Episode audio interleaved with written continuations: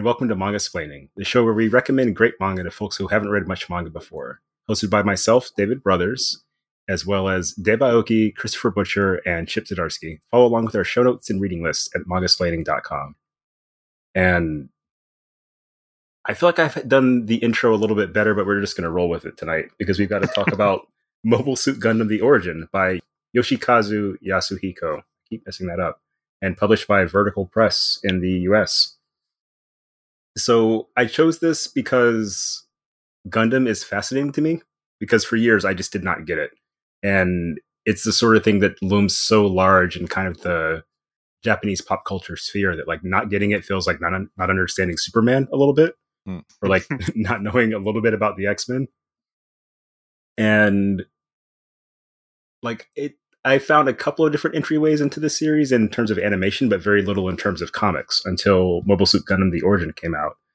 And this was explicitly intended, actually, to both build the Gundam mythos and also be an entryway for it into the West. Like we'd had hmm. series like Gundam Wing or G Gundam before, but we didn't have like the core first Gundam really translated for our audiences over here. Mm. So in Japan, and also there are essays in the back of the book that talk about this they solicited the series and they tapped Yaz to draw it, who was the original character designer for Gundam back in 1979. And it is sort of infamous. I know a lot of artists who love this. Like they think it's one of the best books ever. Others who have never heard of it and would never pick it up because it's Gundam. It's like deep anime. Mm. So I wanted to bring it to the Mangasplaining crew because we all, I think, approach it from slightly different angles. Like I'm kind of fascinated and really curious. I know Chip has probably never heard of it before. I know Deb's a little bit familiar. Christopher, I don't know your experience with Gundam, but we'll, I'm sure we'll get into it. Oh, we and, will. Don't you yeah, worry. We will.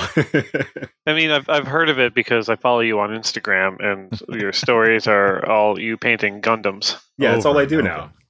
and we're going to get into that as well. There's a lot of Gundam to get into. but to explain it for our fans, and if I'm making it sound overcomplicated, I'm sorry. Really, it's a comic book. Pick it up, read it, or don't. It's that simple. Gundam is the story of a young boy and a giant robot that he basically begins piloting by luck in the midst of a war far in the future. And this robot is so strong compared to other giant robots that it's like a battleship versus an airplane. So intensely powerful. He instantly becomes basically Iron Man in a world of like regular dudes and there's like rivalries. It's a space opera. There's like a lot of political intrigue and things like that. And somehow, some way, it ended up defining the real robot genre in Japan, which is mm. sort of like a hard sci-fi take on giant robots. Like they're powered by fuel. There's a lot of technology involved in that kind of thing. And over the past 40 years, 40 odd years, it's grown into a genuine powerhouse. And now all four of us have read all of Mobile Suit Gundam: The Origin Volume One most of. No, I, I read it. You guys, you, all of it. Did we all make it through? We did. Awesome. I was a little bit worried. It's it's kind of a big chunk of a book to get through. But so I want to do something a little bit different in terms of giving our impressions this time. Before you tell us what you think, can you tell us what you know about Gundam and then tell us your take on this volume? I'm going to start with Christopher because I know you're good for a take. Good for a take.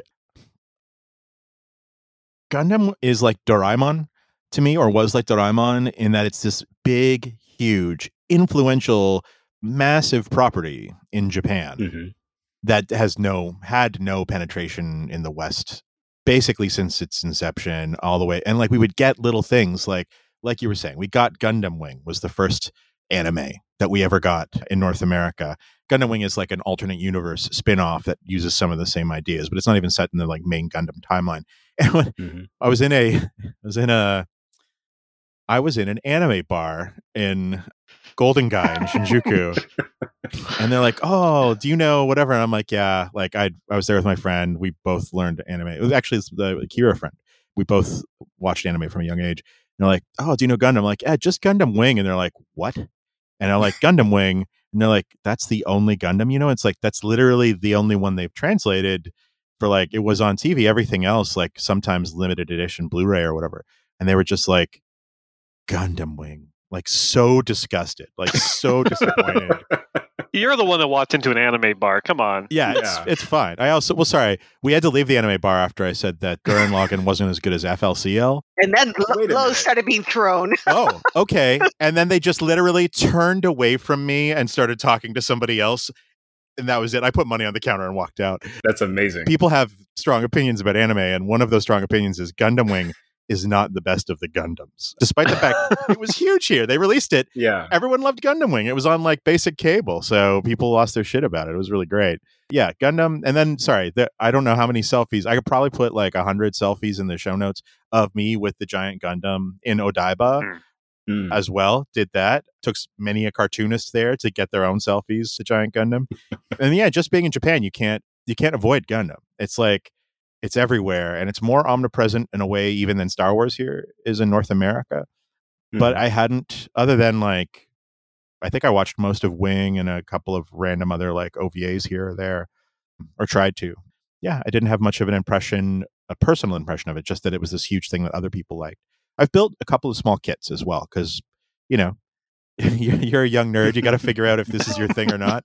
There's no there's no ignoring it. At some point you have to build a Gundam model and I did and I did, I did pretty good. It was like a entry grade kit, so it wasn't a big deal. As for we'll what I judge them in thought, the show notes. yeah, yeah we'll, we'll explain what all the different grades of kit are in the show notes. The, the biggest takeaway for me is that this is this is a foundational work.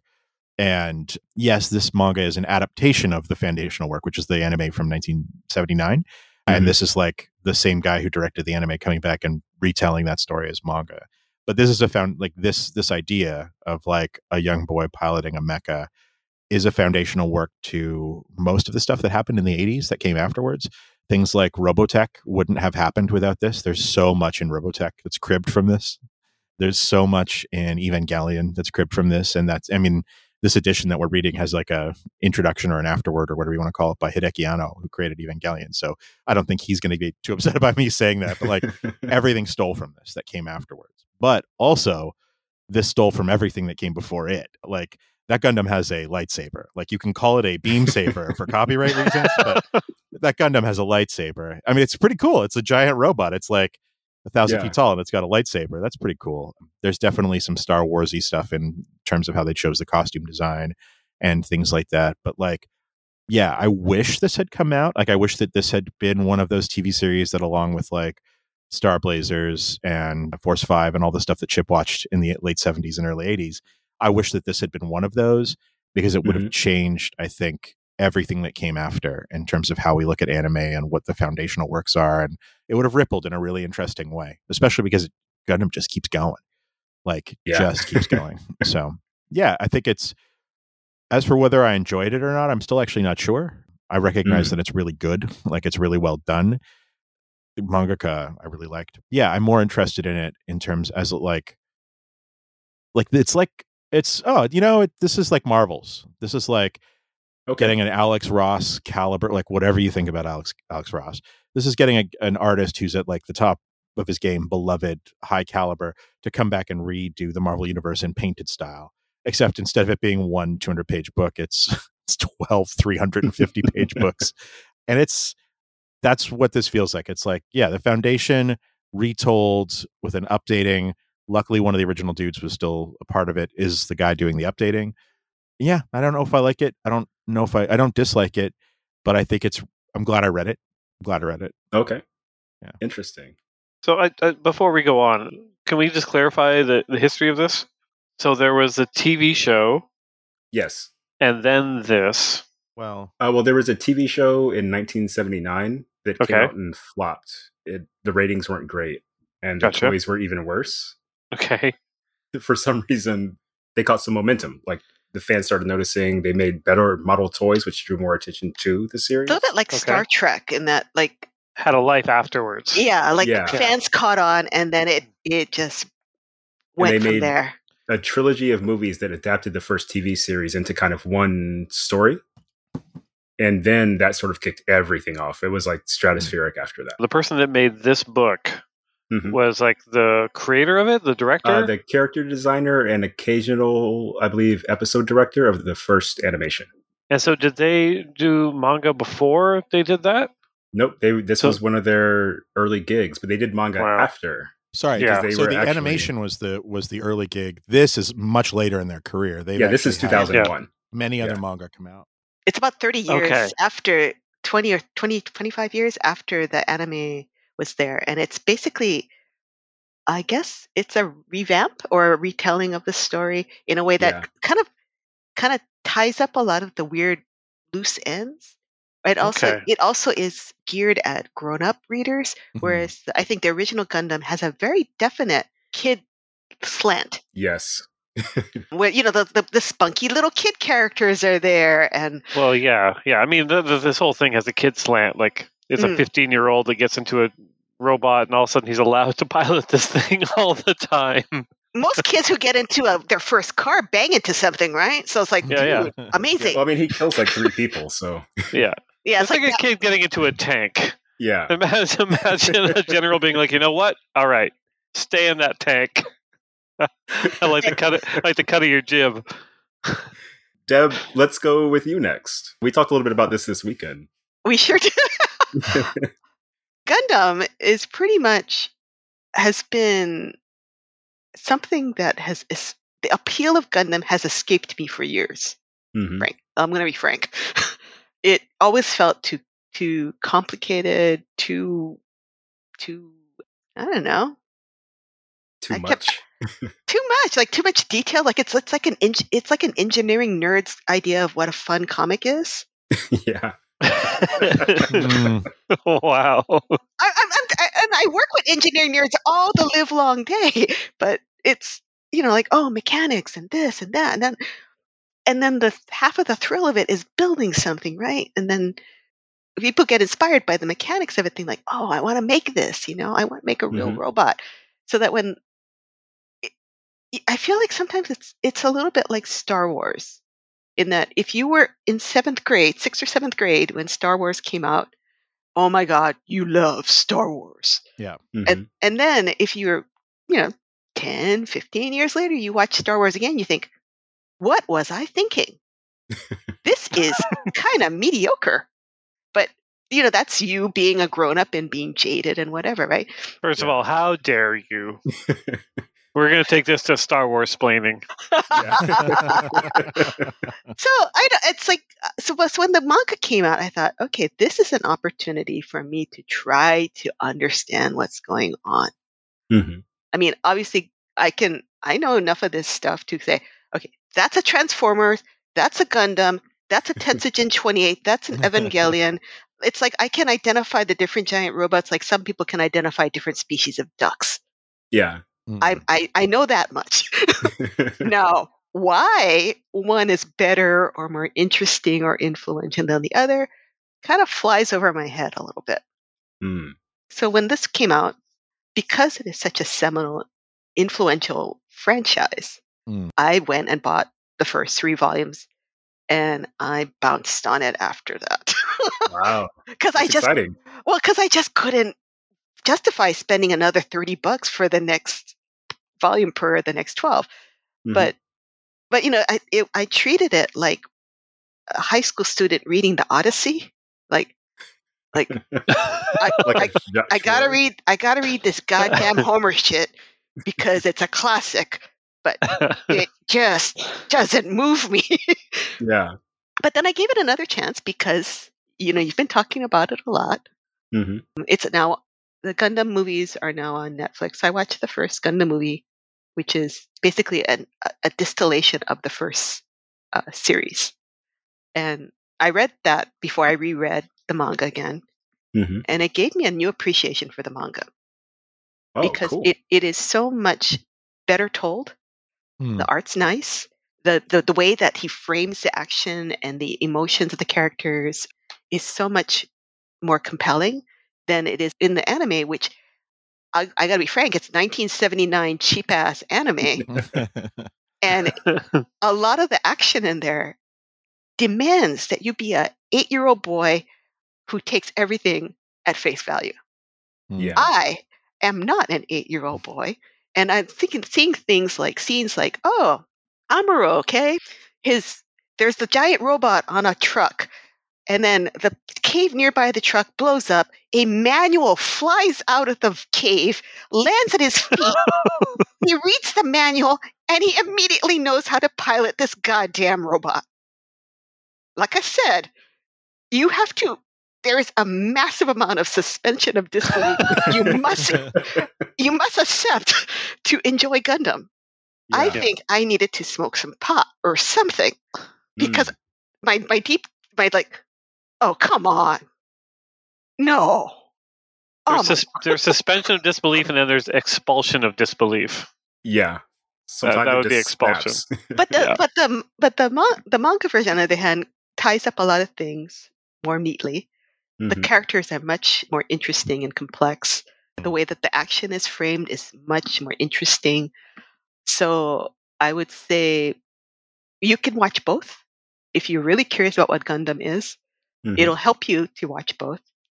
But I will say that this is a superior experience of the both the manga is the superior experience of the story. Awesome. Hmm. And Chip, how about you? Uh, all I knew about Gundam was you painting them Oh yeah. So I meant to ask, could you guess anything about the story or the vibe of the series from seeing my obsession over the past couple months? Well, I, I also knew about the giant Gundam. Okay. Probably because I've seen a lot of pictures of Chris with that giant Gundam. My main link to Gundam isn't really a link to Gundam. It's what Chris mentioned earlier, Force Five, which is the animated mm. shows that we got here in Canada, and they almost all revolved around people piloting giant robots. Okay. So while I didn't know what Gundam was, I had a sneaking suspicion there was somebody inside that robot. yeah, and that it wasn't just the robot. So that's it. That's that's all I all I knew about it. Mm-hmm. Until you forced me to buy this book, and then forced you to read it, and then forced me to read it. On top of that, uh, I read it relatively quickly uh, last night and today. Last night's session uh, reminded me that I need to get um, uh, reading glasses. Mm. because the, the format is there's a lot of really tiny things happening in, in this mm. that I was uh, struggling with a little bit. But I found it really fascinating because I, I, I, bought it and I'm sharing my studio with my old high school friend who introduced me to manga in high school. Awesome. Wow. Because he, he was the guy that like was buying when I was buying like Preacher and Hellblazer. So when I, I told him I was getting this, he's like, "Oh my god, that is the best book." He's mm. like, it, "It's the most, it's the it's the most best illustrated thing I think there there exists in manga. I'm like wow, like wow, that just kind of blew me away. And then the book showed up, and I flipped through. I'm like, I don't know about that. It's really really good, but I don't think I've ever seen a, such a technical book about a lot of technical things illustrated in such an organic style. Yeah, which I found I found really yeah really interesting to look at I found it very hard to follow as a result of that because things weren't as kind of clearly or cleanly delineated. The color pages in this are great. Mm. Oh, I was going to ask, yeah. Which I was, I was going to say. I know I rarely say that, but the color pages in here are not only really great, they really help with kind of the action, like kind of making sense of what's happening. Oh, they provide a lot of depth, I think, too. They they really do, and uh, uh, it's just an excellent palette and really well painted. So that was a really pleasant surprise. It was also a super pleasant surprise to have it kind of pop up through the book. And not just because like when I when I finished the first few pages, I was like, oh, all right, here we go. Just the black and white. So from a technical perspective, I'm like, I found it really fascinating the the organic nature of these non-organic creations. I bounced a little bit off of it, but the layouts and the the the kind of the the decisions made and what to focus on from panel to panel were really, really interesting, mm-hmm. Which you don't really see a lot in North American comics and rarely in, in manga. So, so even though like I had trouble following it sometimes, I was still really drawn into the illustration style. Yeah, the choices made on on the pages. I almost laughed when the kid got into the robot because I'm like, oh, I'm like, this is this this is that kind of story. And then I laughed again when like the decision was made that the kids just keep piloting this robot. Yeah. And like, yeah, you can you, you can see throughout this like really setting characters into places and being like, all right, this is the kind of story you're in for, everyone. Yeah. I like the character stuff, the dialogue heavy scenes more than the action stuff, just because at least when people are talking, I can follow it more. Mm. So the lettering in this is very tricky Mm. because everything's so small and like so often it's just like a, a word just like written top to bottom. And I know it's a, it's just the nature of the beast, but also it, it would definitely pull me out of the story every once in a while. I'd have to stop and refocus in Mhm. order to kind of actually have a reading experience. Yeah. But yeah, yeah, I, I found it. I found it really, really fascinating, interesting. I probably wouldn't pick up volume two, Mhm. but if volume two uh, appeared in front of me, I would, I would probably keep going. You know. Nice. Yeah, I wasn't sure where our panel would come down on this book because it's such a specific thing. Yeah. And I'm trying to think of where I want to. Let's talk about the art for a little bit. So Yaz, like just nicknamed Yaz for years now. He worked on Gundam for a very long time. He designed a lot of characters, worked on a lot of animation, and then he quit the anime industry. And it was like never again because one of his movies had a very poor reception. And like a magazine, there's there's a magazine in Japan that's very closely linked with things like this. Um, animate, wait, Animage. Animage. Yeah. Animage, yeah. So Animage did not support his movie, and he was like, "Wow, I'm done," and he quit and drew manga for 20 years. And he was drawing manga about like Joan of Arc, not even you know action manga necessarily. He did Yeah. a biography of Jesus, Wow. and then you know he was like, "I'm done with Gundam. It's like a black mark on my history." And then they convinced him to come back, presumably with like a truckload of money and a lot of you know like very kind entreaties. And they launched a magazine for this to run in, Gundam Ace and Wow. this was like the prestige story like this was the reason people picked up the magazine the color pages were very intentional because normally you don't get all these color pages in one series Yeah. but because this is gundam and because this was the flagship series in a new magazine sky's the limit money wise i guess All right.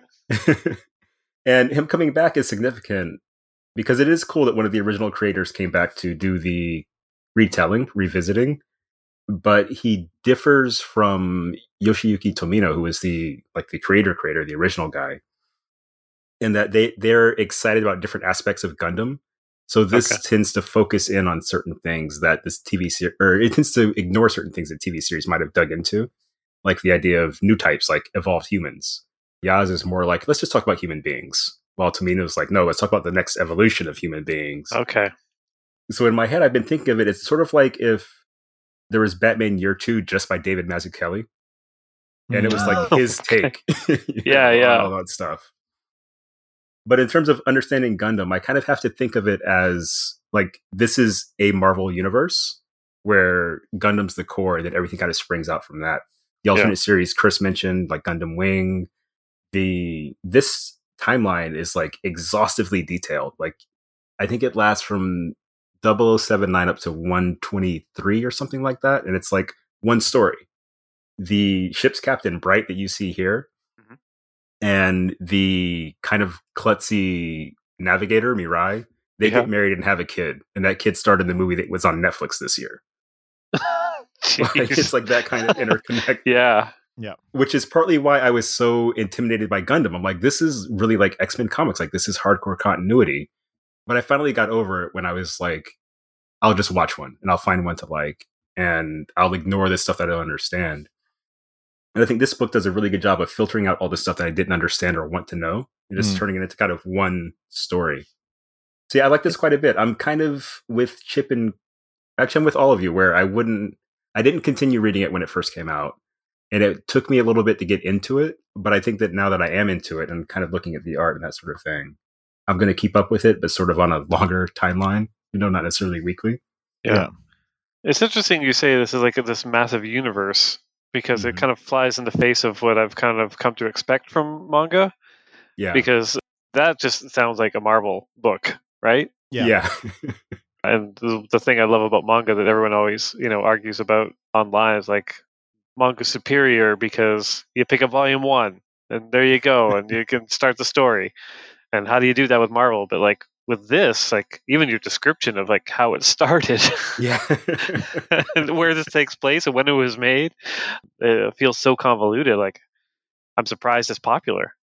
yeah But that's the but the convolutedness appeals to a certain type of fan because Oh yeah, they well I have to- know that. because they have the patience to untangle this all, Yeah, and, and they take great pride in being able to untangle this all.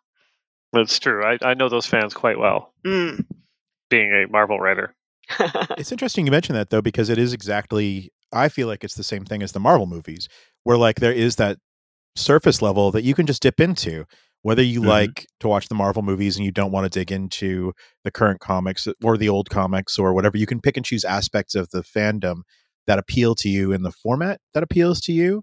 And I think that's maybe one of the things that makes this successful is that there are lots of comics Gundam. Some are original Gundam stories and comics, some are adaptations, but the first Gundam stuff, like this stuff, the 0079 stuff, there wasn't really a good format comic version. hmm So all of a sudden they went back and they're like, it's you know, it's like that announcement this week that Taschen is going to start doing Marvel Masterworks instead of Marvel having to do them and keep them in print because they they kind of can't. So yeah, it's like Taschen's going to do these oversized like collections shot from original, you know, issues of the Jeez. Lee Ditko Spider Man, Avengers, Iron Man, and one other one, ah, which is like not all those are good, but whatever.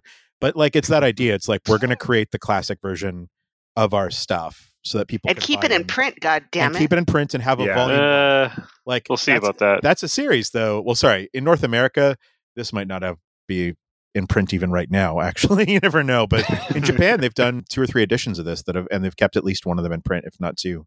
There so that, I think that's a big deal. And spin-off series as I have a question Yeah. too about this. Was this originally published in a, in a larger page format, I do not know. like like magazine size format? Like this is bigger than the typical manga, but Yeah. it's, it's like Chip was saying, and I agree too. It feels dense So, what, for the so size this of the page. This is not actually the first time that Gundam the Origin was released in English, which is not a lot of people know about because it was released at a really weird time. So Viz actually did Yeah. an edition of Gundam the Origin in North American comic book size, which would be a little bit bigger than this by one by like half a dimension or something like that.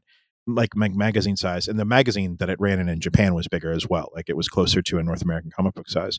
So I think the Japanese editions are pretty much the same size as this, like the book collection editions, but it did see Mhm. print much larger than, or sorry, reasonably larger than than what we're looking at here, and it does feel cramped on the page. But I actually think that's down to the mangaka in a certain couple of ways. Like there's just a, an aesthetic, let's say, to his Mhm. art that harkens back to a different period of manga, and that period of manga had more small panels, more stuff crammed onto the page, sort of more of a European influence in some ways. And I think we're going to see some of that with Nausicaa as well when we get to that in a few weeks.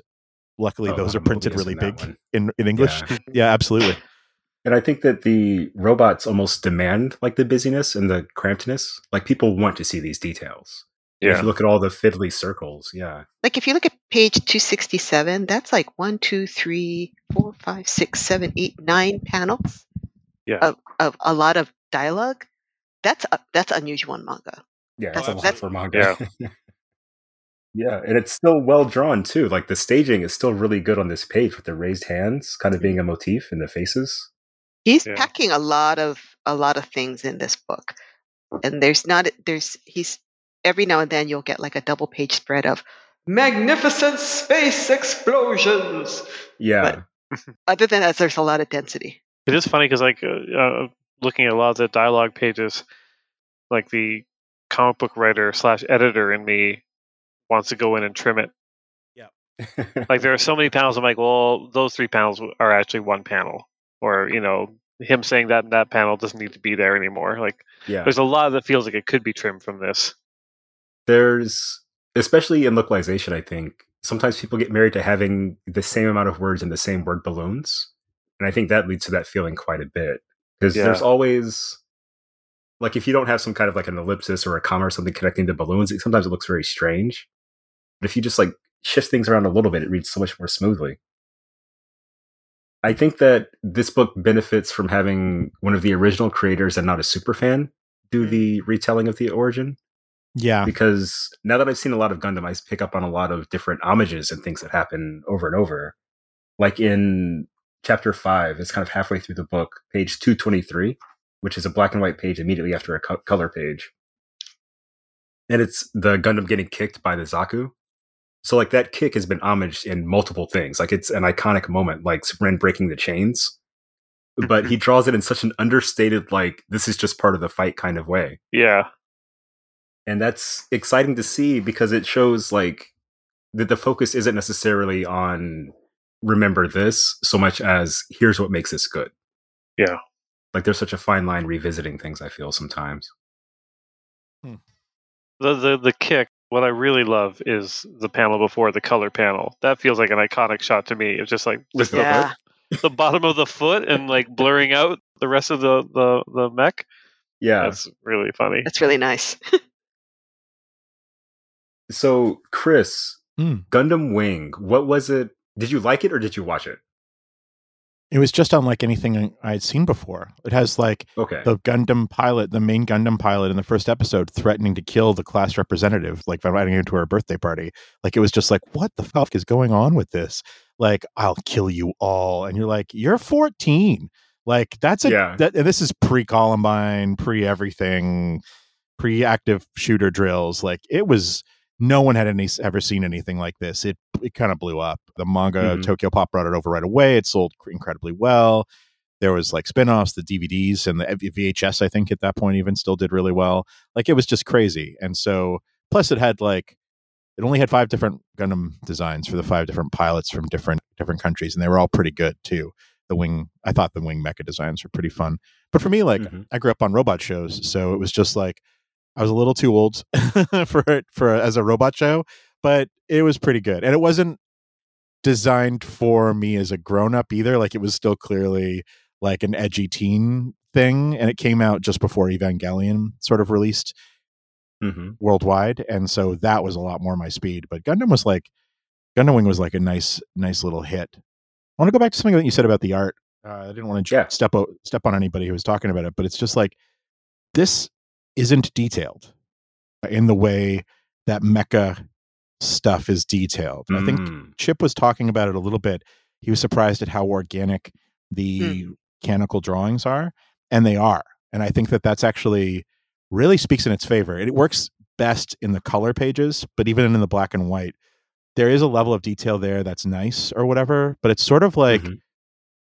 when you see a a mecha manga now, it almost looks like the mecha are, drawn by different people than the people who are drawing the characters because mecha fans are super fans. They do de- demand a lot of the time a super deep level of like attention to detail and mechanical engineering. Like they want all the robots to be like dropped in from SketchUp and then drawn on top of, as opposed to like just drawn yeah. freehand. And it's a bit like here I'm dating myself, but I already have I think twice this episode. It's a bit like when Pat Lee and Dreamwave got the Transformers license back oh, in the yeah. 90s and they did that those image moment. comics, Dreamwave image, Transformers comics. And all of a sudden it's like here's an illustration of Optimus Prime where you can see every like bolts on like his chassis and every like, you know, nut and screw and and everything and every seam like all the characters have seams where they would like their their arms and legs would, would match up and stuff. And it's just like here's the level of detail that we're going to bring to these this kind of storytelling. Whereas previously if you look at the transformers stuff that was drawn by marvel or even to an extent some of the early manga stuff that, that you edited it's just drawn like it's comics. You know what i mean? Like you're just approaching it like a comic book and all of a sudden you're mm-hmm. approaching it from like an architectural place. This doesn't have that. And a super fan manga would and other gundam manga does even things that are like all right, let's just go for it. Even things that are trashy manga adaptations of anime that are like cash in garbage still have really beautiful mech drawings because that's yeah. what's selling those books. Like the, all the various codename Lelouch the Revolution, codename Geass manga stuff was all like not necessary. Like it was like all side stories, all unnecessary to the anime. It was all cash and stuff, but the mecha always looked good, super detailed. This doesn't have that. The mecha move and flow and they all feel like part of a whole. You know what I mean? Like they're mm-hmm. all in the same universe, and it looks really good in the way that the Transformers manga that that is also published did. In the way that like even like the Marvel Comics superheroes take on the Transformers that was published back in the '80s sort of did as well. It doesn't feel like it's different, but I think that you can't get away with that now. I think if I'll insert some images in the show notes to show what I'm talking about, but like contemporary Gundam manga doesn't look like this. It looks it looks like the it looks like all the the mecha are AutoCAD drawings. If that makes sense. Yeah. And I think it creates a different, different feeling than this does. And I think I like this better, but it doesn't tickle that part of my brain that wants to see giant robots the same way. If that makes sense. Yeah. Yeah. A good example, and this will, will be great for the show notes. I can send you some images. Is Gundam Thunderbolt, which is an ongoing Gundam series. It's brand new Mm. or ongoing now, I should say. And that artist is a very detailed type of guy, and he does like picture perfect photoreal robots. And he would use computer techniques sometimes to kind of do like the giant field of robots, like Bryan Hitch style. Oh, nice. But it wrecked his wrists. Like he had a drawing injury already Oh, and no. it, it made it worse. So he changed his art style in volume 13. And now it looks more like this, which I think is really kind of cool. Yeah. Hmm. But he wrote a letter apologizing like for the change in art and all this kind of thing. And it's like, dude, Wow. like this looks amazing. Why are you why are you it's like seeing someone very good and then they start over and get good again within like five chapters. Mm. Yeah. It's one of the best things. Deb, what did you think about the characters in this one? Did any kind of strike you as like people you'd want to know more about? well, kind of like how Shinji in Evangelion is annoying. Like everyone says Mhm. Shinji is whiny and like just get in the damn robot, damn it. like Amuro is, you know, kind of this teenage boy who's pretty headstrong and stuff like that, right? And Yeah. but like all fangirls, Char is way more interesting. Oh yeah. Oh yeah.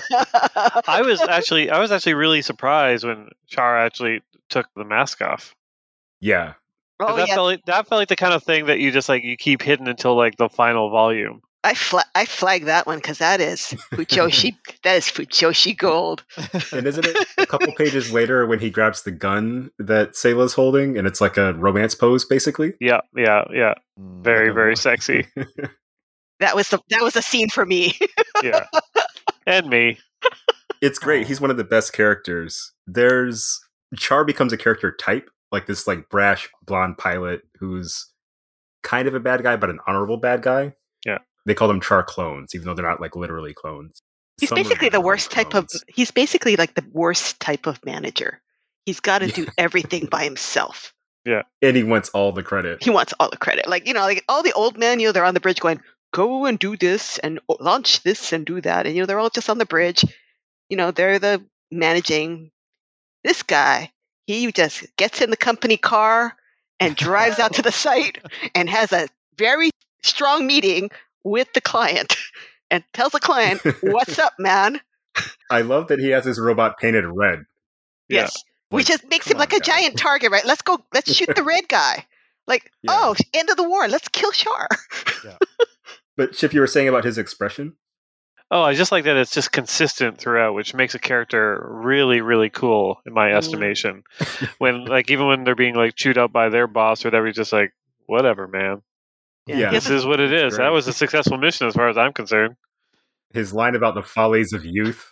Yeah, yeah, And his Yeah, eyebrows, top notch. yeah. He's pretty great. In Gundam Unicorn, the Char character is actually called Full Frontal.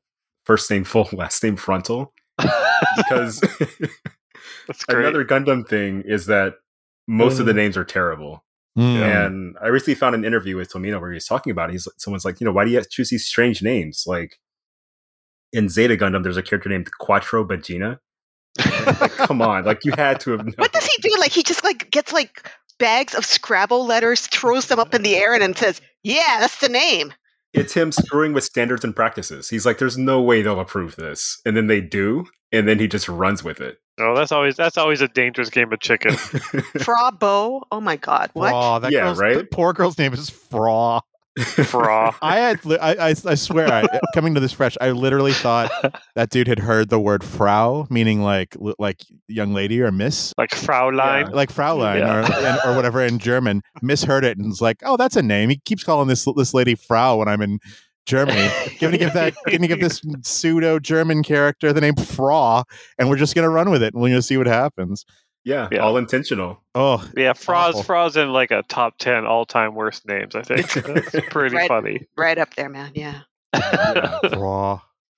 Fraw. Chris, was this hard to get into for you? Like, was there any, were there any speed bumps? No, I knew what to expect. Mm. I have friends that are like military otaku and like whatever, and it's like this is just this is it, right? Like this is what they yeah. want. Actually, this specific one probably isn't. They probably all own it, but it's not their favorite. They just respect it a lot because it doesn't have enough of the like little fiddly like whatever whatever they but they probably bought all three of the spin-off volumes that are is like a guide to all of the technology which by the way exists yeah. in japan it was not um, translated um, into english so sorry can can i just say that um uh I now know that military otaku means military nerd. nice. Based on last See, episode. Manga explaining is working. Well, I know. Good to know. It's all, it, it all builds on each other. yeah. yep. Actually, I chose this book, I think, because there's a Gundam reference in Tokyo Tarareba Girls. And I was like, oh, maybe this isn't that weird of a choice for our podcast about manga newbies. Yeah. No, this is like, I know it's getting less and less, but also more and more relevant, kind of both at the same time. But like, reading this is like, if you haven't read, if you haven't seen Star Wars and you want to participate in contemporary culture, it's possible, yeah. but there's just going to be this thing that's everywhere that you don't know about, and you're like, "What is? Why are all these people so excited or angry all the time? Because it's only one or the other, all the yeah. time. You know what I mean? And it's like, okay, yeah. well, I'll watch Star Wars and try and figure it out.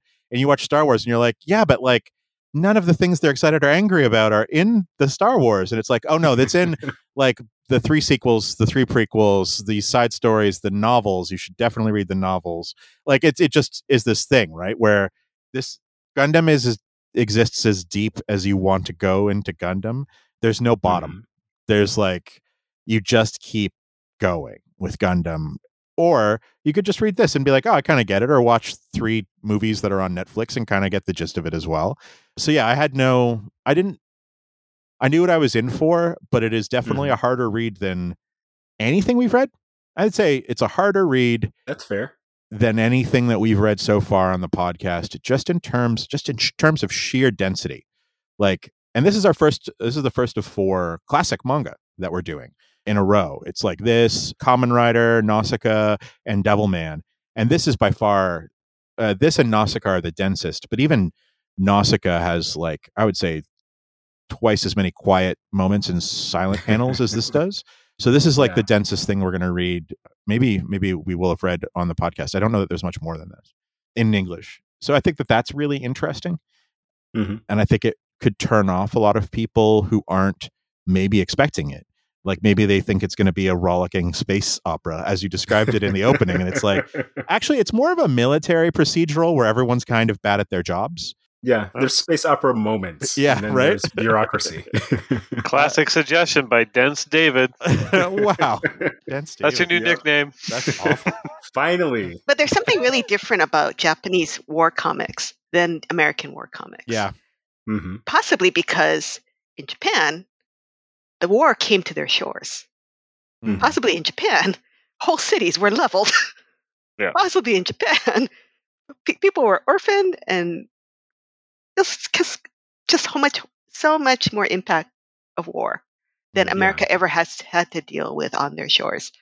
So the pers- you know like c- comparing Sergeant Rock or any other you know Joe Kubert type war comic with how Japan handles war comics, like Onward Towards Our Noble Death, even Akira, even and this is considered a war comic. Like how mm-hmm. they Oh, absolutely. I, I think we, we've all talked about like how even though it's like still whiz bang, wow, robots, it the, everyone says this is an anti-war story. Yeah, this is even t- more tastefully trademark. handled than the animated ad- adapts. I've only seen, I only watched the first half hour of the anime while we were just sort of waiting for the episode to start. And like that scene right before I'm Amuro grab jumps in the Gundam for the first time, and he's like pushing Fraw or like run to the base for safety after her mom dies that's all done in like shadow she finds her like she finds her mom on the battlefield after the explosion and you don't see the body it's all sort of rubble and like it's kind of indistinctly drawn in the anime it's just like a field of individually colored brightly colored like jumpsuit bodies on like a gray like stone background and it's like in just dead daylight. just lots of dead people broad daylight and you're just like this was a children's cartoon in 1979 like what is going like that's off actually but also oh yeah, that's just you know we also have a Godzilla attack every couple of years whenever the when Toho wants to do a new movie, and that levels a city block or two, like, and people die, and it's just just a very different take on these kinds of like we didn't get this Mhm. level of like watching people die as the result of these giant conflicts in comics until like maybe I like maybe actually Mark Millar in the Ultimates, like Mm. that Mm. kind of like some of the stuff that Ellis did in Authority maybe as well, but like yeah, when you knock down a building with a superhero fight, probably a, a thousand people building full of people that die. Yeah. Yeah. there's a building full of people that die, plus the building that the building falls into, and we actually talk about that a little bit. It always goes back to me for does it pass the Invisibles test? It's that part in series two where Quimper takes control of the mind of the soldier and has the soldier shoot his two comrades and then releases him. And then you find out in a later episode, like that soldier had like a whole life and a whole family and a and a thing like that. oh, And Best then- Man Fall. Oh, Best Man Fall from season one, Yeah. and then the, the Soldier one with Quimper Underground in season two, where they instantly recall that with a one page hmm. flashback sequence where you get that thing, and it's just like, does it pass the Invisibles test? Do any of these people feel like they had families and lives? And yeah, Yeah. it does because you get to actually see like Amuro breaks down after he gets Fraw away, and it's just like each body is individually drawn. That is what makes turns this from a like an action adventure comic or an action adventure anime into a war Mhm. comic or a war anime Yeah. for me, where it's like, oh, these are people. These aren't just like fun collateral damage things that happen. And I think that that's that actually speaks a lot in its favor that it that it it's willing to treat this this seriously, especially if you're going to slap a hardcover on it and print all the color pages and you're going to treat it like a prestige release. If you got inside Yeah. and it was just silly, I don't know how I don't know how that's going to work. How it's going to play for me. Yeah. The anti war thing is really good. And like if I had to describe military otaku comics versus war comics, like Western war comics, Yeah. our stuff tends to be about personal achievement. Like we need to be a Mm. hero, we need to save our squad, yada yada yada. Well, books like this are more about the logistics and overall effect of war. Yeah. Because you spend as much time with like Bright telling Amuro to pilot the robot the right way as Amuro fighting in space. You mm-hmm. know, like being part of the collective matters a whole lot. And while like Sergeant Rock comics always ended with make war no more, they were awesome war comics. Like Joe Kubert couldn't draw something boring if he tried. I don't Yeah. think. Yeah. And this same thing. And Gundam's very exciting. I've seen one Gundam series that ended with like a 10 year old boy like being faced with mortality. Yeah. Like I don't want to play war anymore. Another series, the main character is catatonic immediately after beating the bad guy because it was Mm. like such an exertion to get this job done. And in every Gundam series I've seen so far, there's a point where a teenager is like, Why are you making us fight in your war? War is stupid. Adults always do this to us and help ruin the world, ruin the environment, this kind of thing. And it's like such a funny through line for a series that's fundamentally about like walking tanks. The idea that war sucks. Yeah. But it's awesome to pilot them if you're 15 years old. But then like the war kind of kills I don't know, it's like balancing two two ideas that don't quite get along. But I think it does it pretty well. One of the interesting things for me was, like I mentioned earlier, that I, I found some of the action stuff confusing. But I Mhm. think a lot of it is intentionally so. Like the cropping of the action and the, the panels and the, the mechanics is such that it really throws you off balance, hmm. Yeah. which makes it feel like a war comic and not an action comic. Mm-hmm. Because this reminds you just a little bit of like I don't know, like Saving Private Ryan, where Yeah. like it's just it's just such a jumble, and that's what war probably is. Yeah, I think I think that's probably a deliberate choice of the artist. I think what Deb was saying earlier is true is that when you look at the original 70s one too, every action is super clear in a way that I think Chip as an artist would appreciate, where it's like when the hand reaches out to grab the faceplate of the Zaku and rips the like, you know, a tube thing off of the front of it and whatever. Every action is like super clear, perfect outlines, like it's really easy to visually read because your audience is really young. In this, it's like so claustrophobic, you're not 100% sure what happened all the way through Yeah. and it makes i guess it depends on what you want because if you want mm-hmm. if you want to be able to follow what's going on in a way that like anime and manga are traditionally handed to you traditionally presented for you as a as a reader the anime is the way to go because you can understand exactly what's happening and it's clear. If you want that sort of emotional raw experience i did find yeah like for as good as the sequences of people talking and interacting with each other were the sequences of the robots fighting were subpar and it's I don't think it's because of a lack of ability. I do think, like Chip says, it's a back a lack of intent. Like he doesn't Yeah. want to make it glamorous in the way that people want it to be glamorous. Fans want Yeah. it to be glamorous. And your point earlier about there being no bottom to Gundam, aside from being a super funny phrasing, Because they're all bottoms. Is that what you're trying to say, David? yes, here's the bottom. yes, Except for Saya, you do- maybe. have to peg the model kits to hang them up. But, um, Zing. but so we talked about there's a lot of different types of Gundam. There's light novels, which are just like short, worse versions of regular novels, according to Chris. Don't according to Chris if you're going to say it and believe it. yeah. You got to Yeah. own that one. They're they're like they're just illustrated pulp novels. Yeah. yeah, exactly. Like they're aimed for fans. They're very. If you find one for a series you like, you will probably like the book. Yeah. like just pure fan service. Yeah. There's model kits. There's toys. There's everything. Like if you like Gundam, you don't even have to watch anime or read manga. You can just build model kits. And Deb pointed out that there's actually a model kit recycling program because it's uh, they make like seven hundred billion dollars or seven hundred million dollars a year just off model kits Holy that are like sh- just Gundam. Ninety percent of the market in Japan. So Wow. obviously that's like a lot of plastic. Yeah. It's Yeah. just garbage. They have a place where you can mail the plastic to a place in Japan. They'll recycle it and make new kits out of it in like a special color because you know fans have to have the exclusivity. they do. And like there are all these little things. Like there's like a Gundam symposium where it's like what Gundam technology can we bring into the real life? You remember when our last president announced the Space Force and we were like, you just ripped off all these uniforms from every like sci-fi show. yeah. Yeah. Like if that happened in Japan, it would be awesome. Yeah. That, that, that prime minister would get reelected in a heartbeat. they would like make him emperor, you know. yeah. you know, actually, like Deb went to Comic Con recently and brought back a few model kits for me, and one was they called it the Gundam G40 prototype. It was like the 40th anniversary model that they made, where they brought in a designer from Ferrari. Like he's a super popular, super, I guess, established designer, I should say, to redesign the Gundam for you know the 40th anniversary.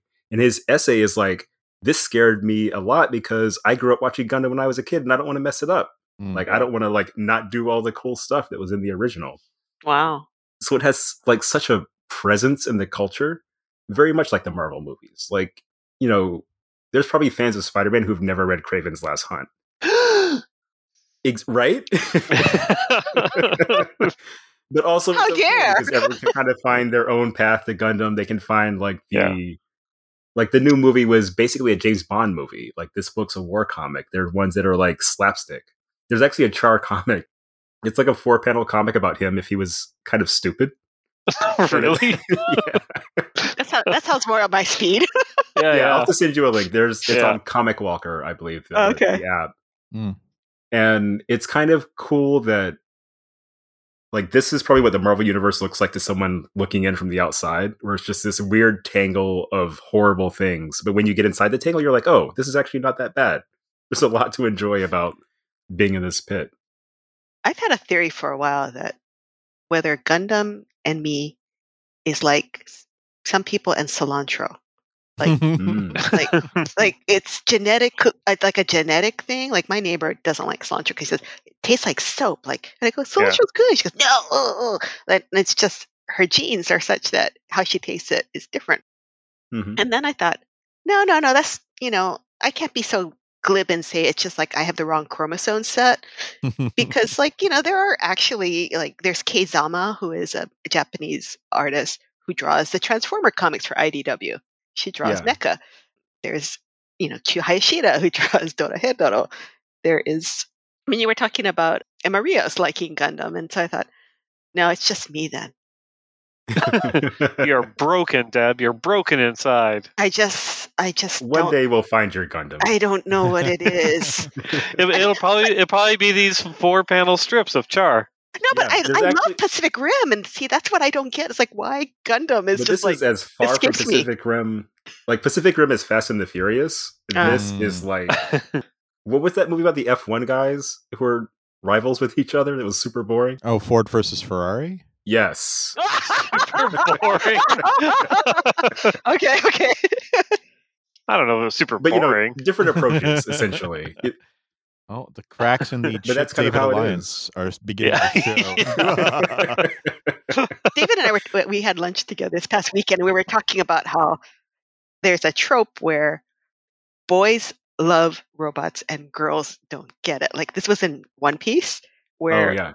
Franky is, is a cyborg and then he transforms himself into these different things and he makes himself into Super Shogun robot Franky and then like Usopp and Chopper are like, oh, they're amazing. You know, they're thrilled. You know, they have stars in them and they're so excited at the idea uh, that the fact that, oh my God, we have this giant robot on our side.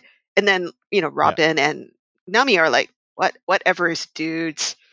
Like, like they just don't get it. So that's, that's the trope, Yeah. right?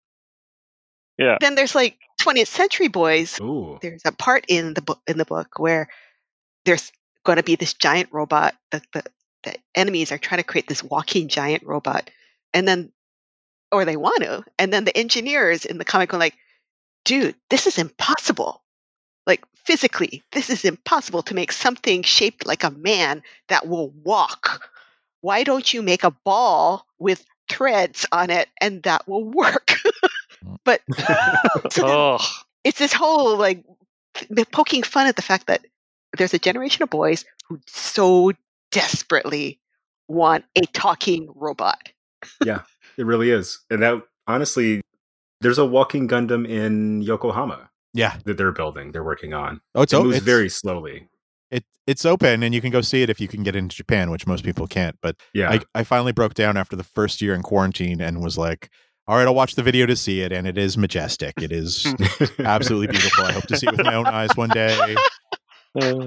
Yeah, it's kind of yeah. it's kind of awesome. It's sort of like if you could just go to the Baxter building or Doctor Strange's apartment or house, Brownstone in New Yeah. York. Like it Mm, was just a place.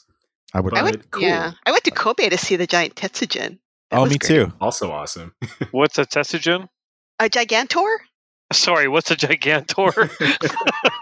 It's a robot. It's a giant robot that predated Gundam. Okay. Uh, and it was a different, it was like, I think done in the 50s or 60s, but it- this was when the giant robot was a standalone character, and then the boy was outside of the robot co- as a friend and controller of the robot. So Gundam is yeah. different because then the, ro- the the boy is inside the robot, which is apparently Yeah. A big evolutionary move. So It is, is. is so is Gundam the first time that was done? Somebody it might piloting? not be the first I think time, Mazinger- but it's given credit for being the first real robot, like Okay. real robot as a genre. So Mazinger is super robot, where it's basically magic robots. even Yeah. it's Yeah. like sci-fi. Yeah. While real robot is like the sci-fi or hard sci-fi version. okay. So this is the one that gets the credit for being like, no, robots should be like have physics and things like that. Robots should Yeah. look like they're metal. Yeah. Yeah. Robots should look like they're heavy. yeah, robots robots as machines of war. Mhm, Right, Yeah. exactly, Yeah. exactly. Versus fantasy, just because I can draw it, it is. yeah. Robots as vehicles instead of friends. yeah. Let's do final Yeah, thoughts. kinda. I think we've had a pretty good conversation on the origin. Let's go, Christopher, Deb, Chip. this is like when I read. Oh, uh, this is like when I watched Lord of the Rings. I never read the Lord of the Rings books. So I'm not very well read with fantasy, but I did really get into Dragonlance one summer when I was young. And Dragonlance is like a Dungeons and Dragons spinoff. And with no offense to Weiser Hickman, who wrote the Dragonlance books, that's just Lord of the Rings. And you kind of crossed out some names and put some other names in. And it's like huge plot points, characters, character types, all of it. It's like they were they were doing a Dungeons and Dragons campaign with Lord of the Rings characters, which itself Dungeons and Dragons only exists because of Lord of the Rings, and like turned it into like, what if we made this about dragons instead of trolls? Done, Dragonlance, boom. And it was just like they took this from this other thing, and it's really good. Like it's like really fun, pulpy fantasy adventure stuff. Lord of the Rings is also a pulpy fantasy adventure thing, but it is bogged down with technical details and songs and characters that don't make any sense and it's like wow. 8000 pages or some shit like yeah if anyone has to hear anything about tom bombadil again they're going to lose their minds is all i hear about lord of the rings and like I'm dragonlance is like a grudge in here. well no it's like Wow. but they there's they cut a lot out of that those movies put it that way and dragonlance is like the the, the reader friendly version of lord of the rings and i feel like i have seen all of the reader friendly versions of this Gundam story, of this like very first Gundam story. Like Robotech is just this story. Like the first Macross like part of Robotech. Like everything from the clear like love triangle that's developing between Fraw and Amuro and, and Saya and like then the the handsome bad guy on the other team. Like all of that kind of stuff is in Robotech with Rick and Lynn and Lisa. And what boring ass names? yeah, right. None of them are named. Where's a Where's a Fraw? There's Where's not the a Fraw to be found. no, they all have very. It was Roy Fokker. It was Roy is a great Fokker, name. named after the plane. Sorry, but he. I'm sorry, and then like the real death that happens in Robotech. The fact that it's a bunch of civilian refugees that end up on a military ship by accident due to like an accident that happens, and they end up not being able to escape, and they all have to integrate. Oh, all of that stuff. It's all there in Robotech, and I think all there and a lot of stuff that came after. And I think that that's reading this allowed has allowed me to unlock a lot of the things Hmm.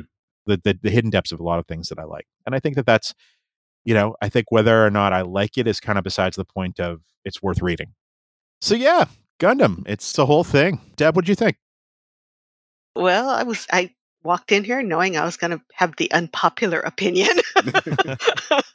I knew I was going to be probably the subject of a flame war from all the Gundam fans who were like, "Woman, what are you thinking? How can you not see the uh, the universal, amazing, undeniable appeal of Japan's greatest giant robot franchise?" And to which I say, I see some of it, Mm.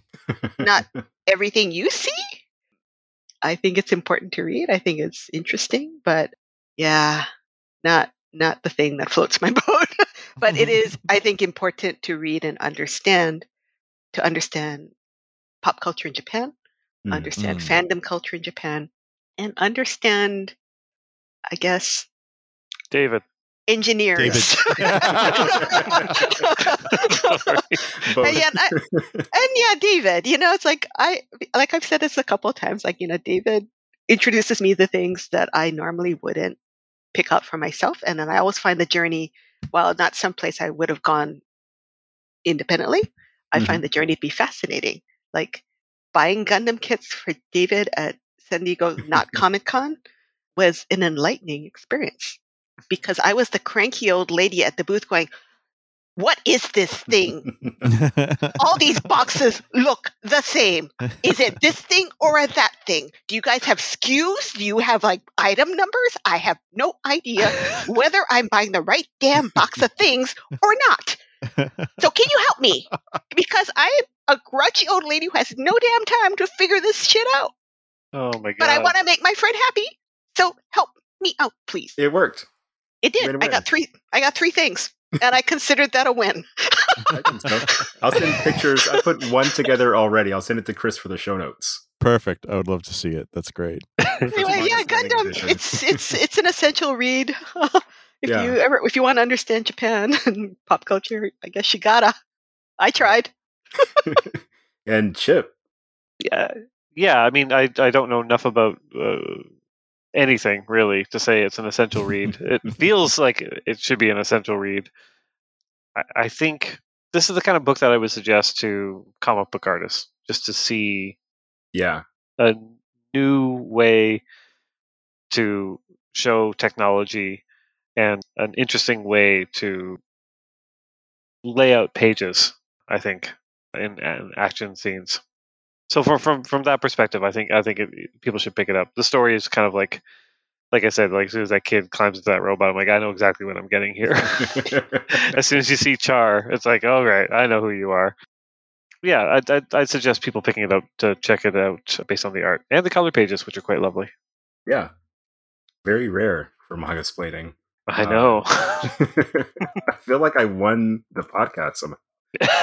like this is the the win state. Yeah. Yeah, so I really enjoyed reading Gundam the Origin. It's it's a good entry point into something that's potentially very deep. It's you know like the picture of the iceberg where it's like on top is Gundam and underneath you just get lower and lower until it's like Crossbone Gundam and Gundam Igloo and things like that. sure Real names, by the way. 100%. Shut up! No, I thought you were, I thought you were just pulling out of your. no way. But it's I like seeing other subcultures that like I'm not necessarily a part of, like hardcore like Beatles fans or Gundam fans, military otaku. They all have different things that are interesting to me, and this book is like a cool way to kind of get a taste of that without having to, you know, do the same things that they're doing. I like comparing hardcore Beatles fans to hardcore Gundam fans. The the level of minutia I would bet is about the same. I was I was, I was a hardcore Beatles fan, and I can attest to it. Yes. Yeah. yeah. it's like no, those like Lennon wore those pants on this day in 1971. This is completely wrong. and this outtake of Maxwell Silverhammer is actually on the B side of blah blah blah blah. Yeah. See? No, I know, I know. but thank you for listening to our conversation. Mm. Do you have something, Chris? Well, I wanted to ask because I asked you this a little while ago, and I yeah. don't know if you've had a chance to rectify it. In the this reminded me a lot of Shin Gojira, Shin Godzilla. Hmm. Have you watched that yet? I saw that like three times in the theater. Okay, so you did see that one. That's what you were talking. So yeah, yeah. but did you like, watch it? So the no, idea I was of very like distracted. the military procedural version of a Godzilla movie as opposed to a Godzilla movie, mm-hmm. and that's the whole time I was thinking about. it, I was like, this is the Shin Godzilla version. I think it's interesting that this came mm. first as opposed to later, but this is the Shin Godzilla version of Gundam, where it's like instead of it being like a monster movie where the monster comes up and you get all that kind of stuff, the focus is really on the organizational planning committee that's been convened to deal with the Godzilla problem, which is like, and they end up saving the day. And that's like the thing. It's like, yeah, yeah, the Japanese have a different way of doing things, but in the end it works out. And it does, and it did. And that's kind of the message of of Shin Godzilla in a couple of ways. And I think that's really interesting. And I was reading this going, man, this is the Shin Godzilla of, of Gundam. And it's just like, we're going to learn about all the people that put together all the things that happen. We're going to get an occasional fight or like a inside Char's mind as he thinks he's a badass, and he, you know, he is. yeah, he is. Honest. But like, really, it's going to be about being back at base and arguing about the politics of whether or not to attack right now. And that's what this was. And it was like, yeah, I think I can appreciate it on that level. So that yeah, it's my final, final comparison thought. is really good because in the back of this volume, there's an essay from Hideaki Anno, who directed Shin Godzilla and Neon Genesis Evangelion, where he's basically like, kids these days don't know anything about good stories or anime. This is the real raw uncut. This is what you need. Yeah. So that totally makes sense. All right. So we're going to take a quick break. We're going to play an ad, or maybe we'll just get right back to the podcast, depending on how lucky you are today. And then we'll have a Mangasplaining listen to me and then some shout outs. We'll see you in a bit.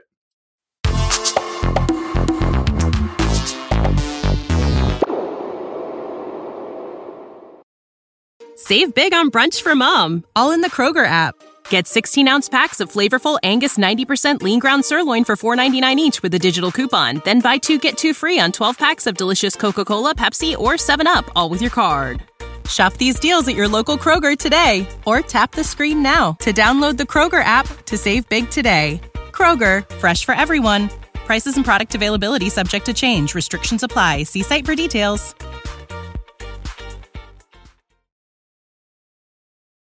Hello, and uh, welcome to Mangasplaining Listen to Me. I am David Brothers, and I am joined by the amazing Emma Rios, the co-creator of Pretty Deadly, creator of ID, co-creator of Mirror, and a bunch of other really cool comics. How are you doing today? I'm super We are weeaboo manga fan. Hello. That's why we get along so much, so well. Hello. I'm super happy to be here. I mean, I've been listening every program, and as I'm a fan of the of all this stuff, I'm very happy. Sorry about the thick accent. I mean, I'm Spanish, so it's always a little difficult to understand me, but I'll try to speak a little slowly. So. No, your accent is beautiful. It is great. Yeah, yeah. Emma is my Gundam teacher. You've kind of helped me teacher. figure out what I like. You're my Bright Noa. no, no, no. Don't say that because I don't know. I follow a lot of people on Twitter that are really hardcore fans. Mm-hmm. So it's, I always feel like super ignorant. you know, it's Me like too. I'm always like in everything, like like like like like. Oh. Yeah, but yeah, dude, it's like they they post a lot of stuff like Tomino interviews, fans translated, and all that. And it's like I saw one that was random screenshots from Gundam episodes from like mm-hmm. six or seven Gundam series. That was just just images. It was really nice. Yeah, yeah, I love it. I, yeah. I, don't know. Like I always say this, but it's like my deal is quite a mess. So I, I I put notification on people I like to Nice. to to never miss a thing. So Mhm. I have a lot of stuff from Final Fantasy XIV and Gundam and Friends, and that's it. You know, I love it. I have a second second TL, like hi- hidden TL for me. Yeah. we need a Final Fantasy 14 manga so we can do an entire episode. Yeah, we need something like that. You know, you have to play the critically acclaimed video game. it's free trial up to level Free 60. trial, and, yeah, including Heavensward. Yeah. I can't Oh, believe we are saying this here. And I'm going to leave it all in too. It's great. Play Final Fantasy 14, people. It's a really good game. And there's a lot of Gundam love there because they are quite fans of. I mean, you see that everywhere. Well, enough publicity for these people. They, Yeah. it looks like we are paid for it. Well, they paid in you know in Enjoyment and in, in enjoying the game. you are you're a Gundam fan. I feel like is fair to say. Like a, a variety of Gundam things, a variety of Gundam TV shows. What is it that you enjoy about Gundam in general? the drama. it's like I don't know. My experience with Gundam is very awkward because here in Spain it was very difficult to to get an email and stuff in the early 2019. I know it is when everything started for everyone. So mm the first time I watched I watched Gundam was of course an illegal copy on VHS. hmm The first one I saw was 0079, but it's like it Mm. was in in Japanese with Chinese subtitles. So I couldn't speak Japanese at all. But you know, as good we about like starting my teens, hmm there I managed to learn like a few words here and there. So it, it's everything is like so expressive, so you could figure out.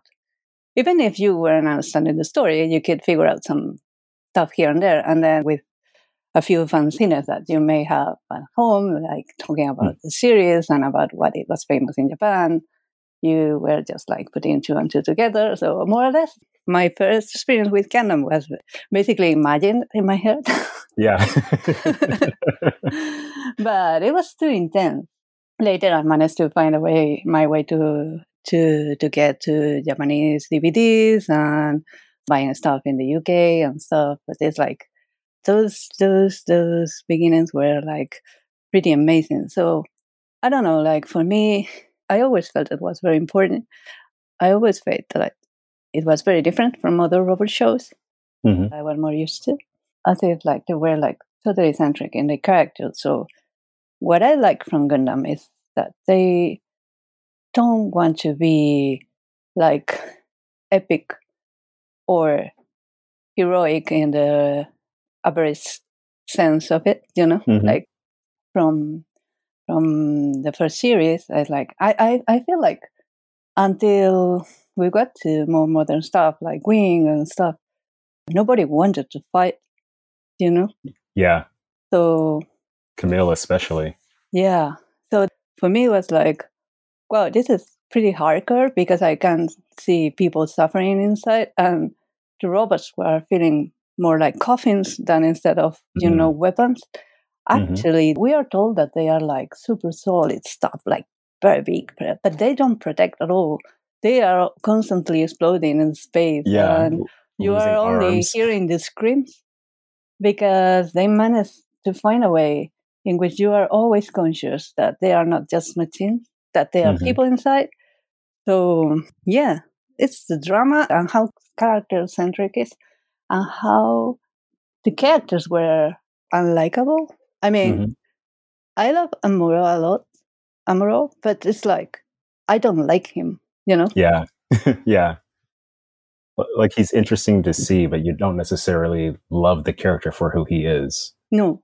And also Char is fascinating character. Um, you love it because the design is amazing and because he is like the Count of Monte Cristo, you know, with his legends and all that stuff. You know, it's so attractive.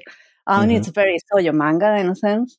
You know, the kind of the kind of dude you want to like and you want to become like him, you know? Mhm. somehow.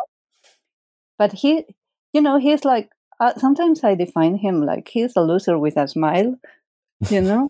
so because even if he's the uh, the villain, it's difficult for him to win. And then growing on the series, on the series, on, on the story, the whole lore of Mhm.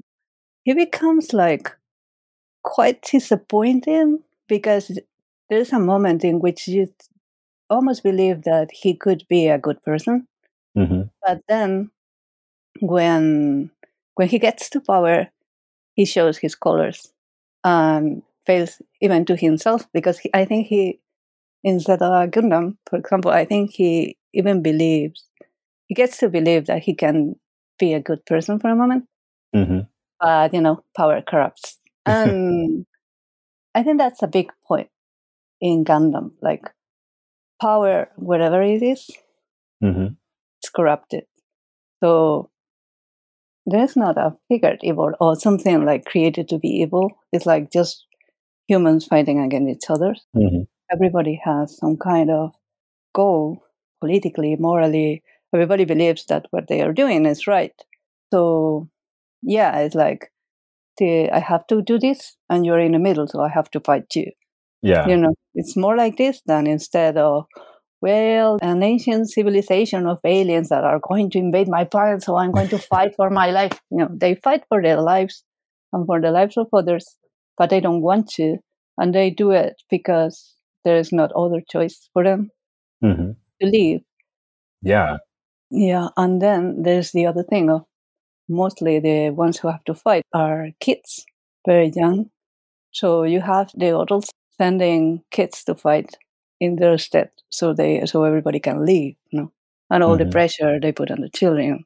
It's like a proto Evangelion, even if uh, I love Evangelion and Anno and everything. Yeah. But it's true that that approach still feels a little more natural in Gundam than in Eva. I yeah, think. definitely. Your point about the coffins is really good because while I was reading Gundam Thunderbolt, I realized, you know, they have the Mm. coffin, the shields that are mounted, and they Mhm. look like coffins, like Django from you know Yeah. cowboy movies. It's, it's sad. And it's such a striking image. Like it's very, like they're cool giant robots, but there's a melancholiness to them as well. Yeah, Like they're very sad. Yeah, yeah. I, Yeah. I don't know. It's like, but that's very, you know, that's very manga like the sadness and the mm-hmm. languidness and all that stuff.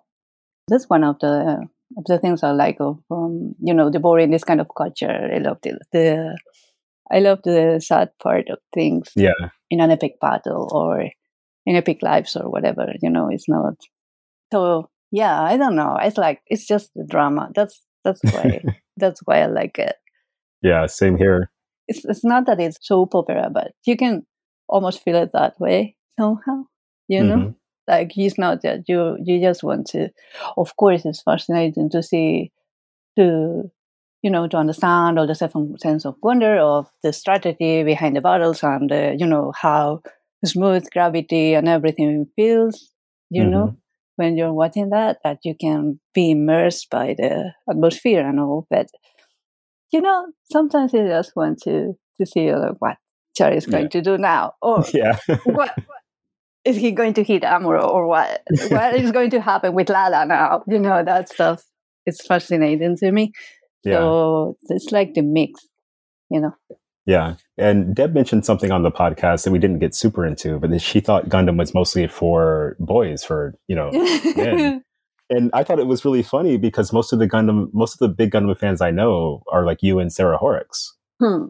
And, you know, others, I think Gundam Wing being the first Gundam to come to the US, come to the West, tra- fully Yeah. translated means there were a lot of uh, women fans for that as well. So Yeah. how do you feel about male gaze in Gundam?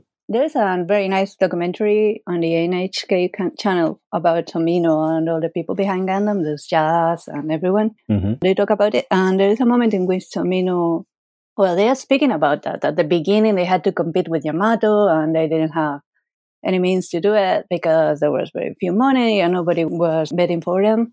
Mhm. So everybody was like calling Tomino and saying that it, it wasn't working, that the audience wasn't watching. And, and at the same time, he was receiving like some fan letters from people, and most of them were women. So he Hmm. was like, the women are going to save the show. And actually, they did. Because Yeah. when there was a moment in which it was going to be canceled, and they started sending letters like, How are they going to cancel? Don't cancel Gundam, and sending drawings and stuff, you know, pure fandom, hardcore Mhm. fandom. Like, don't, don't, don't do anything to these characters. He says, well, it's Tomino. So he he says it's like that it was that they were more that they were able to see through the show that it wasn't only about fighting and epicness, that it was mm-hmm. about family and about this is pretty awful to say, you know, because women yeah. always like also like that stuff, but it's like to him. He, but I understand what he wants to say, you know, when mm-hmm. when he says this. Also, he's very old and stuff, so we can be a little forgiving. Yeah, a little kind. Yeah, but I I understand that he thought that the women were the ones who were understanding that behind Gundam there was something else. That behind the robots there was something else. Mm-hmm. And I think it's like well, that's absolutely true because it's what we were we've been talking about just right before, no? about the characters. The characters are the center of it, and are the most important stuff. So mm-hmm. to me, even sometimes it feels almost like a Soyo manga, especially with Char and Char's drama with her sister, and in Zeta Gundam when we get to talk about it. Yeah, you know the women are amazing there, even if it was very criticized because there are a lot of women in the, I, there are a lot of women in the fridge. Mm-hmm. but because actually there are a lot of women you know? It balances out a little bit that doesn't happen very often yeah and there's an image in gundam origin that i thought was really good where char meets Sayla and it's yeah. like the full-on shojo manga super handsome char yeah well because it's, it's so super good. handsome so your prototype yeah I don't know. Like I, I sometimes analyze Soyo manga. Like Soyo manga is about creating super amazing male characters, so you can decide which one you like better. It's yeah. like an otome game, right? So mm-hmm. Char can perfectly be an otome game. You know, like he's like it's almost like you know out of a so your manga from the seventies. You know, like totally. He, he smiles like petals of flowers. Like go behind him, you know. His hair is always flowing yeah. in the wind. yeah, yeah, exactly, exactly that stuff. It's um, it's amazing. we are going to talk about origin the manga, and then yeah. we are going to talk about. I'm going to bring a little about the show mm-hmm. because it's a little different. Even if the first volume is cheating a little because the first volume basically adapts it almost like the same about, but for a few scenes, one of the scenes is actually the moment they meet Sayla and Char. Mm-hmm. On the TV show, Char feels more like insecure, like, oh, wow, this is my sister. No, no, my sister was kinder than this, which is amazing. They meet actually in the outside of the colony because the Gundam is outside. They, they didn't put it inside, so it's like it's a change ah. of a setting. So it's like the grass is flowing like you know it's very it sounds like perfect yeah yeah yeah and he doesn't take off the mask for a while and then Sayla just recognizes her brother anyway. Yeah. But it's like, he was like, and he kicks the gun at the same time. Mm-hmm. But then it's like, did I give my sister, you know? and then he does that in the manga as well. But the meeting is like super badass, like yeah. manga dark, you know, like, totally like I'm the bad guy, I'm super handsome, and I'm going to hang you like this, you know, like almost yeah. like Kabedon stuff, you know. exactly. Very sexy. And then when he's alone and more quiet scene, then he wonders, was that my sister? No, Artesia was kinder. yeah, so, good. So good. that kind of st- that kind of like subtle storytelling. I don't even know if it's subtle. That kind of storytelling makes Origin really fun to read. Yeah, because even though I know there's this whole history of Gundam behind it, like Origin sort of stands alone. Like I can just read that and get the full picture. Yeah, yeah, yeah. Well, the story of that, I don't know. I imagine it's related to something that there was they tell in the documentary as well. It's about Yaz got sick in the middle of the production. Just was mm-hmm. the hardcore part. Oh, I mean, the if we think of it as a crew, the captain and the second in command were like Tomino and Yaz, because mm-hmm. Yaz was Yaz was the animation director, and he was working on storyboards and animating stuff, and he was doing all the cuts and everything. So he got sick, had to be several months at the hospital, and it mm-hmm. was like total drama. In fact, in the documentary, they describe it as like, we have lost Amuro. You know, wow. we had we could only trust Bright now. Yeah. you know, it was super epic.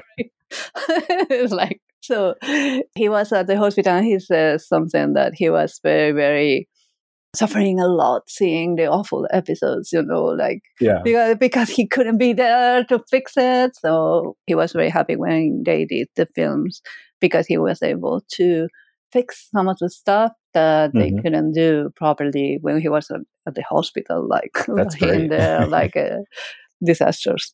So I imagine like part of that affects in terms of his decision of doing something like Origin, mm-hmm. as if this was like such a fascinating story, but I want to do it my own. Yeah. So it, it's quite amazing. I mean, to me, because it's of course it's like they were like that and that, you know, like yeah. two fathers of Gundam, the first show. So, you know, he thought he may have thought it was totally legit that he could do it completely yeah. himself. no, no, no. So he he goes so far, like mm-hmm. in the manga, like building the characters from the inside in a very intimate way and creating the, all the backstories. Because even if the first volume is like very attached to how the original series is told, then it totally changes and starts telling the story behind Char. Mm-hmm. And that's fascinating because even in, in the show, even if you can feel like Char is a bad guy, he's smiling and he's handsome. So you you you kind of endure that and say, oh, he's charming anyway, you know. Yeah. But then in Origin, you get to know why he does what he does, and he's pure evil sometimes. So mm-hmm. it's like, well, he's charming, but wow, I'm scared, you know. That's that stuff. So it's quite amazing. And like, yeah, I don't know. Like, I think it's a very, it's a great experience to to be able to experience both. Mm-hmm. The films now are very easy to watch because they're on Netflix and stuff. The problem with the films is like that they have to add so much stuff and they don't have a very good pacing, in my opinion. Mm, I've heard that before with the other films as well. Yeah, it was like it's so.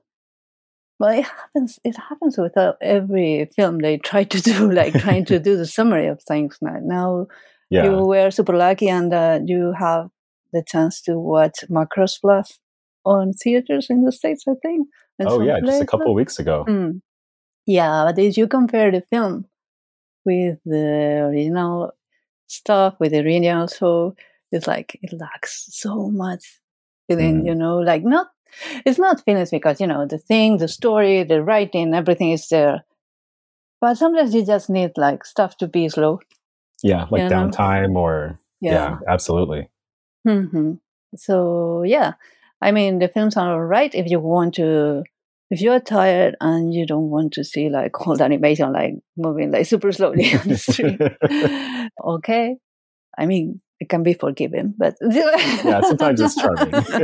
no, I don't know. I just want people to hope on Gundam because it's amazing and fascinating, and I want all the praise to Tomino and all the stuff mm-hmm. because they were like visionaries, real ones yeah, for sure. I'm I, like I wish I'd found Gundam a little. I wish I'd learned Gundam a little bit earlier because there's so much of it that I really enjoy. Hmm. Like in Zeta Gundam in particular, like Kamille kind of not being a traditionally masculine guy, not liking his name, not liking to fight, but still being the star of a like a war anime. You know, mm-hmm. it's really fascinating to me. Yeah, yeah. The regular main characters, they yeah. they really wanted something like like lonely and sour and you know like outcast a little bit. Outcast yeah. Even if the presentation he's really disgusting because when Bravo comes in and he's like just like undressed and ignoring hell completely and she's like we have, we have to leave and you haven't yeah. even had breakfast you know and like shut up you know like he's not cool at all. But then you see him depressed and you start empathize and you feel reflected there. There is a moment I love in Origin, in the manga and also in the mm-hmm. anime, that is when, of course, yeah, he, he just get on the Gundam for the first time. Manage more or less because the Gundam is amazing, no? So mm-hmm. he fights against Char, but it's the machine. It's always the machine, you know, yeah. until you get to know the pilot and the pilot to start to believe in himself a little, it's always a machine. Mm-hmm. But you have everyone saying like, you managed to do this, so you have to do it because there's no one else. Yeah. So your mission, your duty is to do it. and you have nothing to say in it. And he's like, I don't want to, but I don't have a choice, right? You know, like that. And mm-hmm. then as Bright and him like don't get along, and Sayla is like the smartest one. He just like gets in the middle as intermediary and says, "Okay, I'll talk with Amuro." And then he gets in the comms and tells Amuro, uh, "You're going to be something like it's going to be all right, or you're going to be amazing, or you can do it." And he says, "Don't flatter me." you know, it's like don't put more pressure on me. I don't need yeah. you to tell me that it's going to be all right. I'm doing this because I have no choice. but that's really good. That is amazing, you know, like don't don't flatter me. It's like everything is going to be all right. It's like get on the Eva Shinji, you know. Yeah. It's not the same. So, you know, that's I like that. Cool. I like that. Do you have anything you want to let us know about that you have coming out? Any new books or anything you want to? Ah, no, I'm, I'm working on a very long term project. I've been here like for more than for almost two years, but mm-hmm. that soon, hopefully soon, it's going to to to get a better rhythm.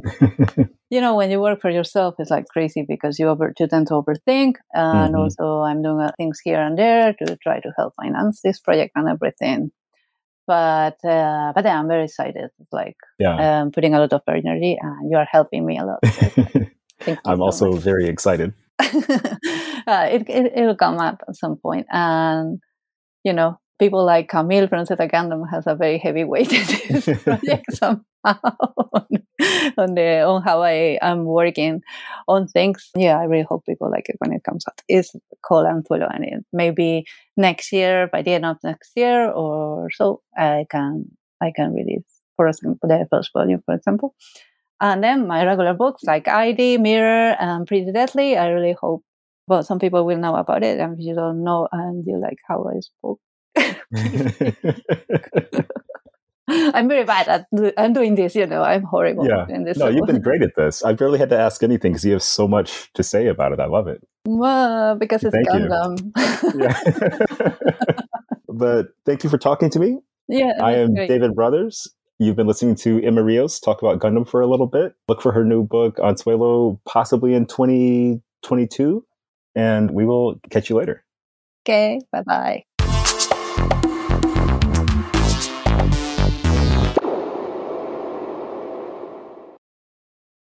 And welcome back. You just listened to our episode about Mobile Suit Gundam The Origin. You just listened to a conversation about Mobile Suit Gundam The Origin with the artist Emma Rios. And now you're about to listen to a few shoutouts from the ultra popular Mangasplaining gang. So I'm going to go first because I'm the host this time and I'm going to give Christopher a break. I my shout out is a book called The Men Who Created Gundam. It's a manga by Hideki Owada. It's being published by Denpa Publishing in 2022. May 2022. Yeah. Yeah. And it's the story of how Gundam came to be. Like what Tomino wanted to do when he was creating the series, sort of the trials and travails they went through.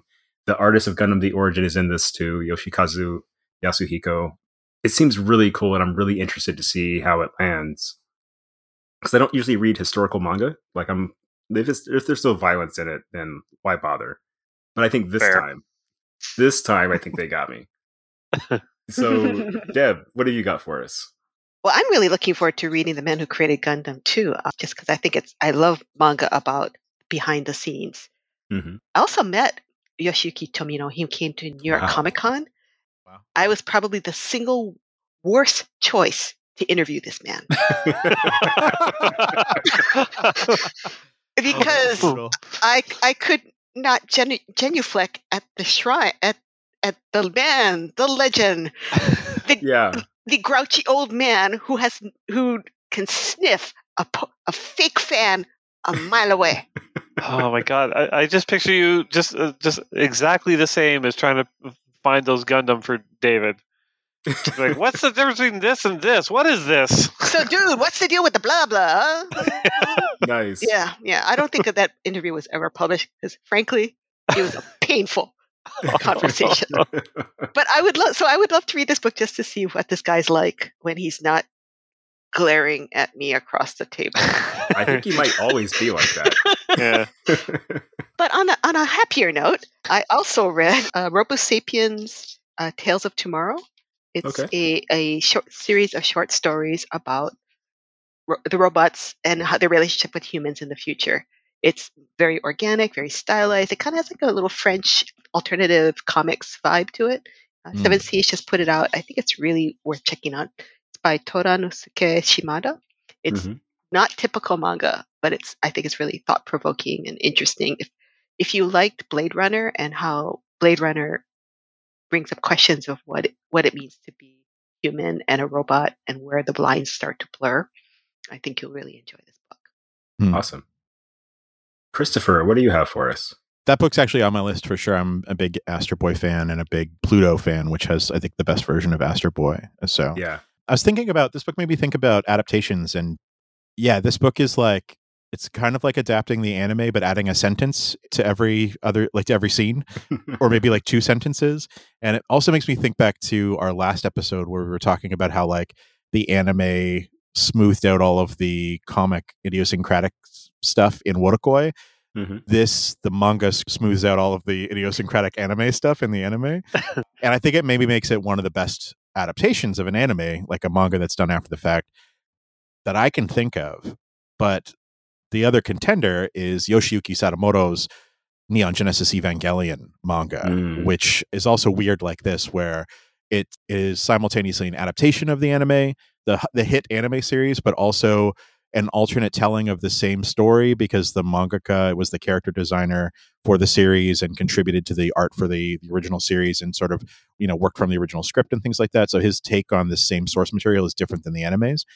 That manga is awesome. Sadamoto is a genius. Like he's such He's a good artist. He can not only do this the super cute moe character girls, he can also draw like really fierce looking scenes between characters. Everyone looks good uh, on the page, and the mo- the mecha are awesome. Like he can really just knocks the mecha drawings out of the park, gives them incredible emotion with some like organic feel to them, and that level of detail. So yeah, if you want the if, if you want the like very contemporary, pretty much easier to read version of uh, Gundam: The Origin, I really strongly recommend Evangelion manga. Viz put it out as I think 14 volumes, and then there was like a five volume edition. It's out of print, unfortunately, but there are digital rights, so you can read it digitally. And I shout it out here because it's the kind of thing that like what makes it good you could never pick up from reading anything except for the complete series of the manga. So we're never going to cover it on Mangasplaining. It's like I'm not going to as much fun as it was make it would be to make Chip read 2,000 pages of Evangelion and watch the animated so we could contrast and compare.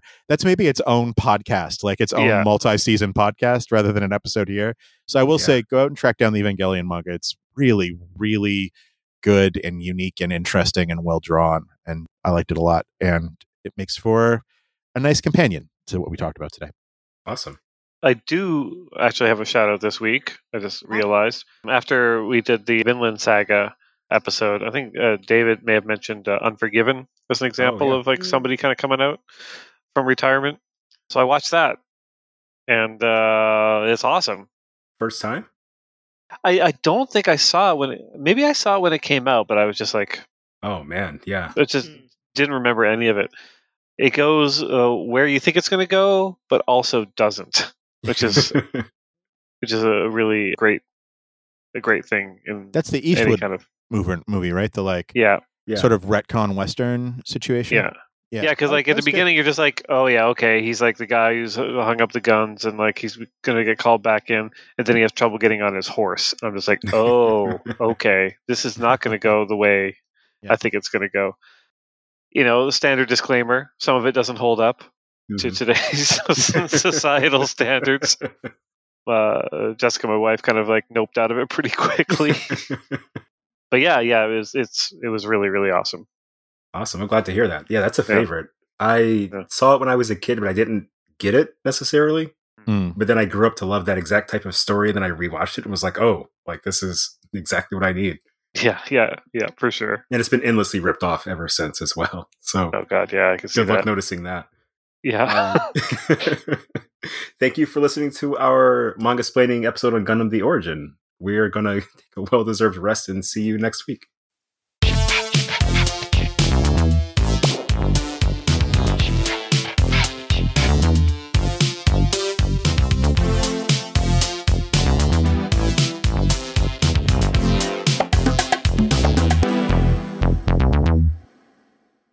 Know how to book flights and hotels. All you're missing is a tool to plan the travel experiences you'll have once you arrive. That's why you need Viator. Book guided tours, excursions, and more in one place. There are over 300,000 travel experiences to choose from, so you can find something for everyone. And Viator offers free cancellation and 24 7 customer support for worry free travel. Download the Viator app now and use code Viator10 for 10% off your first booking in the app. Find travel experiences for you. Do more with Viator.